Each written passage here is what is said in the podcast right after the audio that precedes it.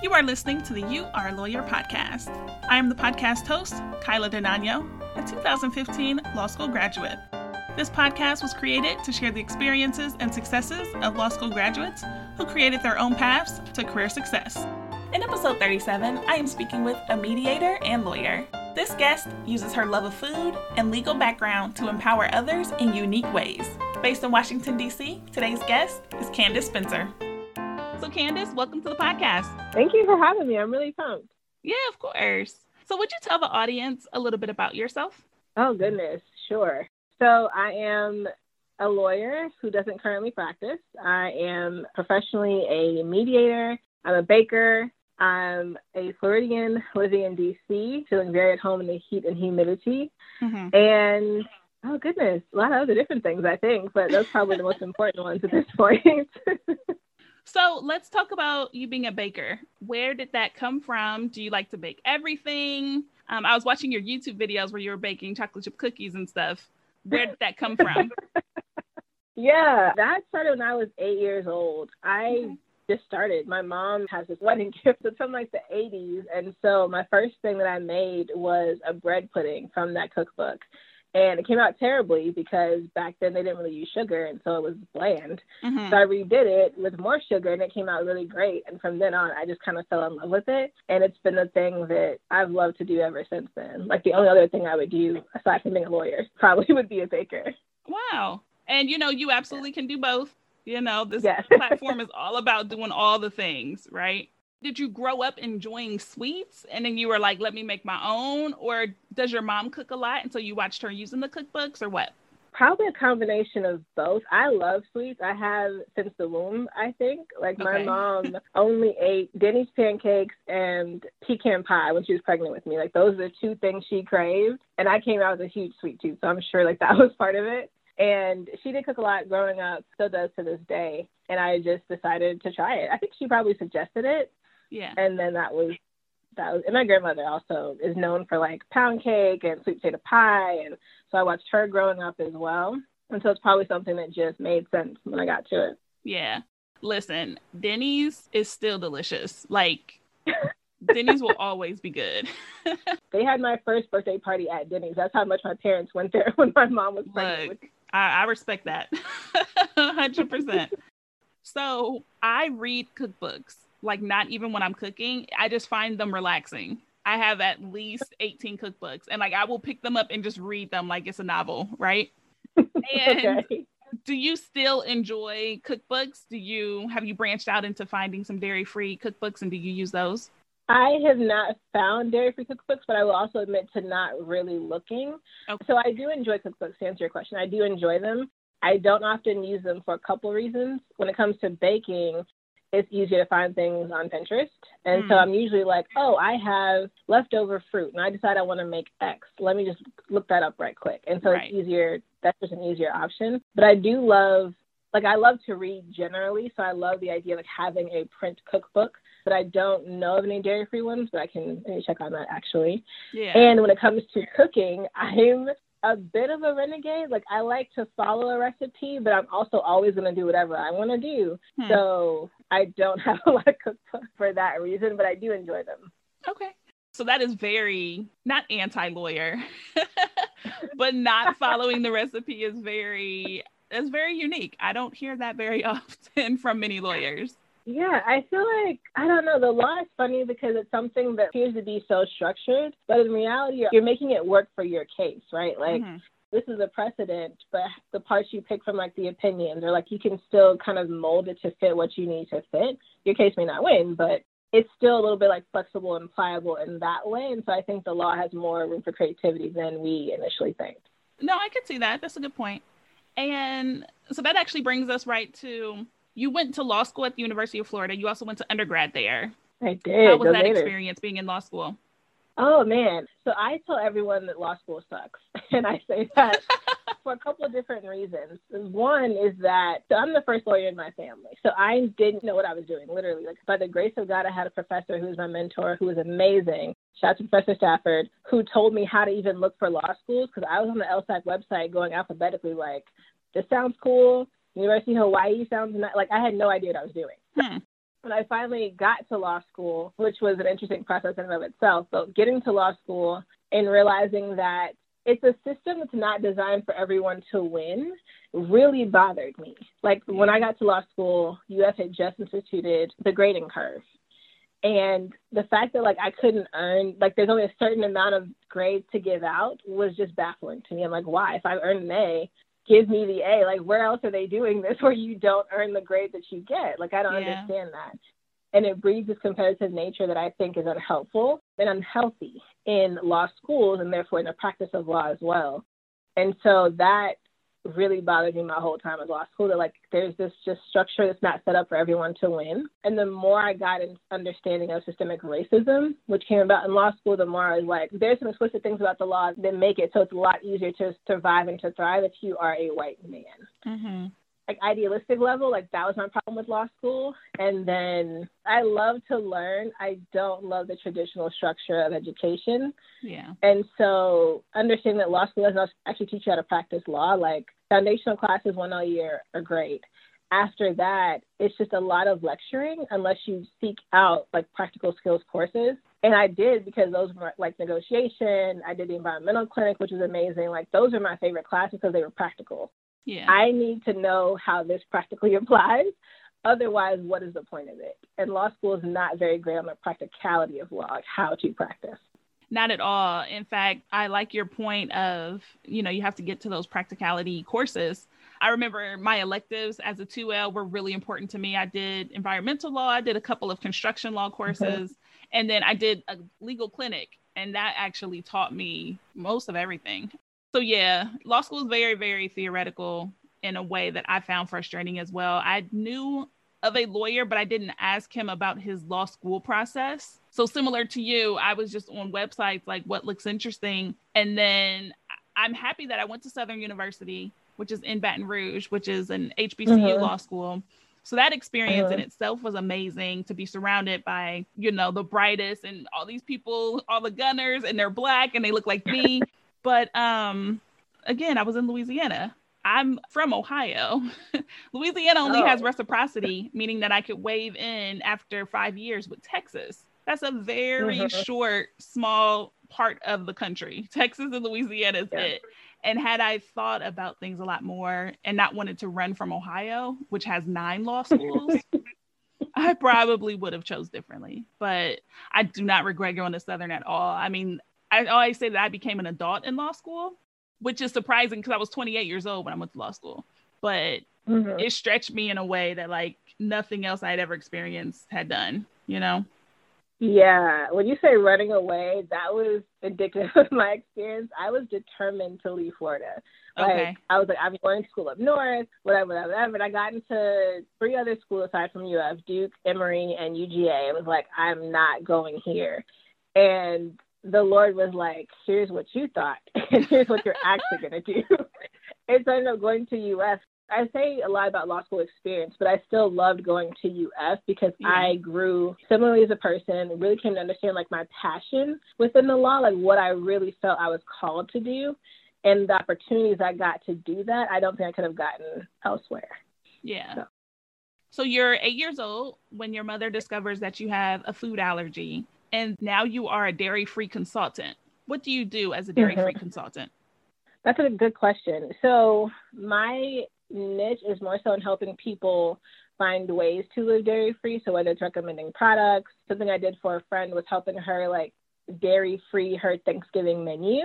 Hmm. Um, she told me what she was making. I told her like ways to make it dairy free, the different kinds of products she could use, and even like the store where she could get it from based on the information I was able to find online helping people kind of have confidence, like even to practice like ways of saying, "Hey, I'm dairy free," so it doesn't feel uncomfortable. Mm-hmm. Like it's weird just how comfortable it can be to be out with your friends and know it's going to be your turn having to say like, "Hey, can I get this?" but without these things, and I have a dairy allergy. Like having to be very clear about that so people know.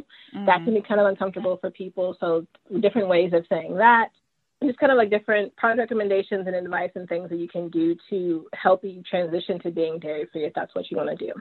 Yeah. So you're pretty much empowering people in being dairy free. Mm-hmm. Okay. Because in my mind, when I think dairy free, I'm like, okay, go get a Whopper with no cheese. right, but it's probably more than that. I mean, a lot of places that butter their hamburger buns before they make the bun. Exactly. You know what I mean? Before they put it together. Exactly. So, okay. Yeah. I went to one restaurant that even put butter in their burger and I was oh. so upset by that because and then I couldn't have the burger and I was like, why would you do that? Like I get why in theory it like moistens the burger, it like provides fat, flavor, all that great stuff. However, it completely nixed that as an option. And it's funny too because when you're dairy free, you have to really be asking questions. It would never have occurred to me to put butter in a burger because I don't do that. Yeah. Nor do I know a lot of people that do. Or like in rice when you're making it, or mm-hmm. like a wide variety of things that some people do. And so if you don't ask questions, like you can think something is safe and it's not. Yeah, that's a really good point. So I mentioned your YouTube channel, and I have to mm-hmm. say it was awesome. Okay, like your first episode, you're like, no need to cry over spilled milk. We're not gonna drink it anyway. Girl, I was like, okay, I'm hooked. Subscribe. I love. Yes, spilled milk is the name of the YouTube channel. is excellent, excellent. Even if you're not dairy free, because I'm not dairy free. But that makes me want to ask you, why did you start the YouTube channel Spilled Milk, and why was it important to you? That's a really great question. I have to give a shout out to my cousin for the tagline because she came up with it and the name and was like, "You have to name it this." And I was like, "Ah, I don't know." And she's like, "You have to name it this," and she ended mm-hmm. up being right. It was a perfect name. So I've been dairy free since I was eight years old. So the same time I started baking actually is when I realized, or my mom realized, I had a dairy allergy. Okay. And so baking and dairy are so inherently entwined. It was really, really hard to understand like how to bake without dairy. Mm-hmm. It's gotten a lot easier now, but it's still hard to live a dairy free life. Like people still think dairy means eggs, or like, mm-hmm. I want a gluten free bun on my burger when I just don't want you to put cheese on it. Like there's a lot of miseducation and uneducation out there about it. And I think it's also not as hard as people think it is. Like you can do a lot more than people think you can. Yeah. And I wanted to help people who had to be dairy free and to help people who have dairy free people in their lives. Like it means so much to me when my friends, when I go over their house, they have dairy free options. Or when mm-hmm. they're like picking a place, they're like, okay, can you eat here? Like actually actively including me and not requiring me to be the one to be like, hey, actually, can we go somewhere else? Like they don't have anything that I could eat in this restaurant. So support from the people in your community and like in your life are really important. And so I wanted to just help people be able to be that person for their friends who are dairy free. Yeah, absolutely. And I think that's an important distinction. What you said about eggs does not mean dairy because it doesn't. Yes. but I think people are probably like, no dairy, eggs come from an animal, you know, it has to be the same. So I think it's also that if you go to the grocery store, the dairy section is milk and eggs. Mm-hmm. And so mm-hmm. we're kind of conditioned to think that anyway. Yeah. And it's just untangling that from that association. Like dairy is just like cow's milk and animal milk and the things that come from animal milk. Mm-hmm. Okay. Yeah, I have tried a couple of dairy free options. One of my favorite ice cream companies, um, Jeni's Ice Cream, which is based out of Columbus, Ohio. And she mm-hmm. makes this like Texas sheet cake ice cream and it's dairy free and it's so good. Doing no it because way. yeah, you got to look her up. She makes like a peanut butter jelly ice cream too. She makes some really good options. I was doing it just because the calories are a lot better usually than if you're eating like whole milk ice cream or dairy based ice cream. Mm-hmm. But it was mm-hmm. delicious. So that is awesome. Yeah, Ben and Jerry's also has some amazing non-dairy flavors. They're my favorite for that reason because they have a lot of options and they're all actually really good and not just like trash. Yeah. I love your platform because people always think, oh, if I say something, it doesn't matter. But if you can just say, hey, I don't eat dairy, and if someone else says I don't eat dairy, and someone else says, you know, I don't feel good when I eat this, maybe I don't like dairy, maybe you can't do a lot as one person, but you're one person as to a collective, and then you can have a whole movement to where Ben and Jerry's makes dairy free treats. You know what I mean? Yeah, I love that. That is my philosophy as well. Like, if people find it valuable, if they are feel more empowered to stick up for themselves and being dairy free or to help their friends, like, that's all that matters. Mm-hmm. So, what brought you to DC? You're currently in Washington, DC now. What brought you to DC? I am still a job that I don't currently work at, but okay. I was working at the University of Florida College of Law in the conservation clinic there. Loved that job, had an amazing experience there, but really wanted to be in DC. I was here for two hours summer, really loved my experience in the city. and just wanted to come back. And so got a job at a nonprofit doing advocacy around sustainable agriculture policy. So everything like farm bill related, which is like the, the governing federal legislation for everything farm and food in the U.S., including nutrition assistance and SNAP. Mm-hmm. And so got a job doing that. Was there for almost two years, and then transitioned recently to my current job. Okay. And is your current job the food and agricultural policy? Not quite. So my current job okay. is something altogether different than I expected. It's a I'm a mediator for a nonprofit consulting firm that works okay. in the field of environmental mediation, facilitation, and strategic consulting. All righty. And what is that? What does your typical day look like? That's a good question. It depends. So we're a project based organization. And so we work on everything from like fisheries to forest to food and ag. And I obviously work in the food and ag sector.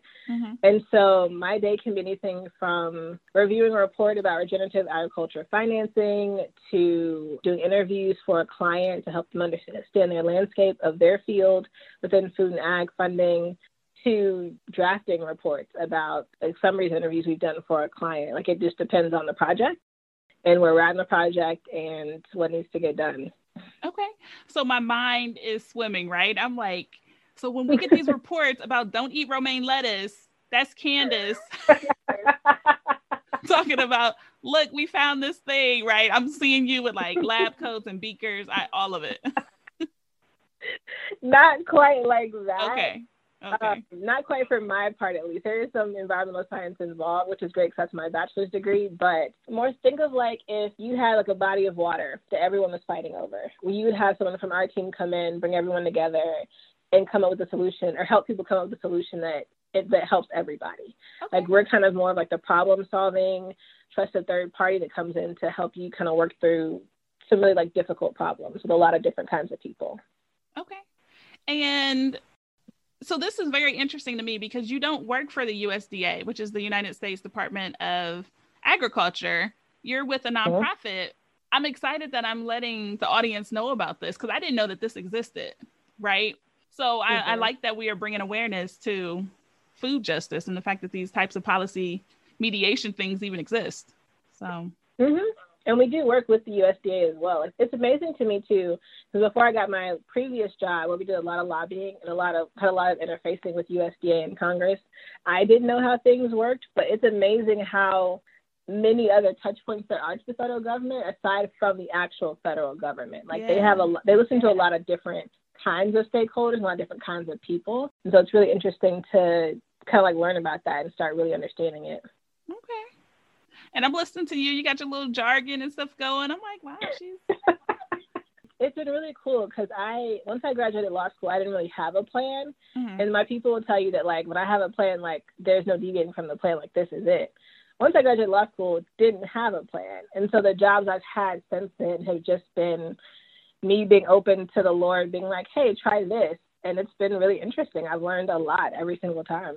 Yeah. And so I saw on your website that you also do some legal consultancy. How is yes. that going? And is that in the food space as well? It is absolutely in the food space. And that's the okay. thing that I think I love more than anything. I mentioned earlier learning about my passion in law school, and it's really helping Black farmers and food entrepreneurs and advancing racial equity in agriculture. Like, that is what I love more than anything to work on and to do and to advocate for. So this aspect of my business, I think, is probably my favorite mm-hmm. aspect.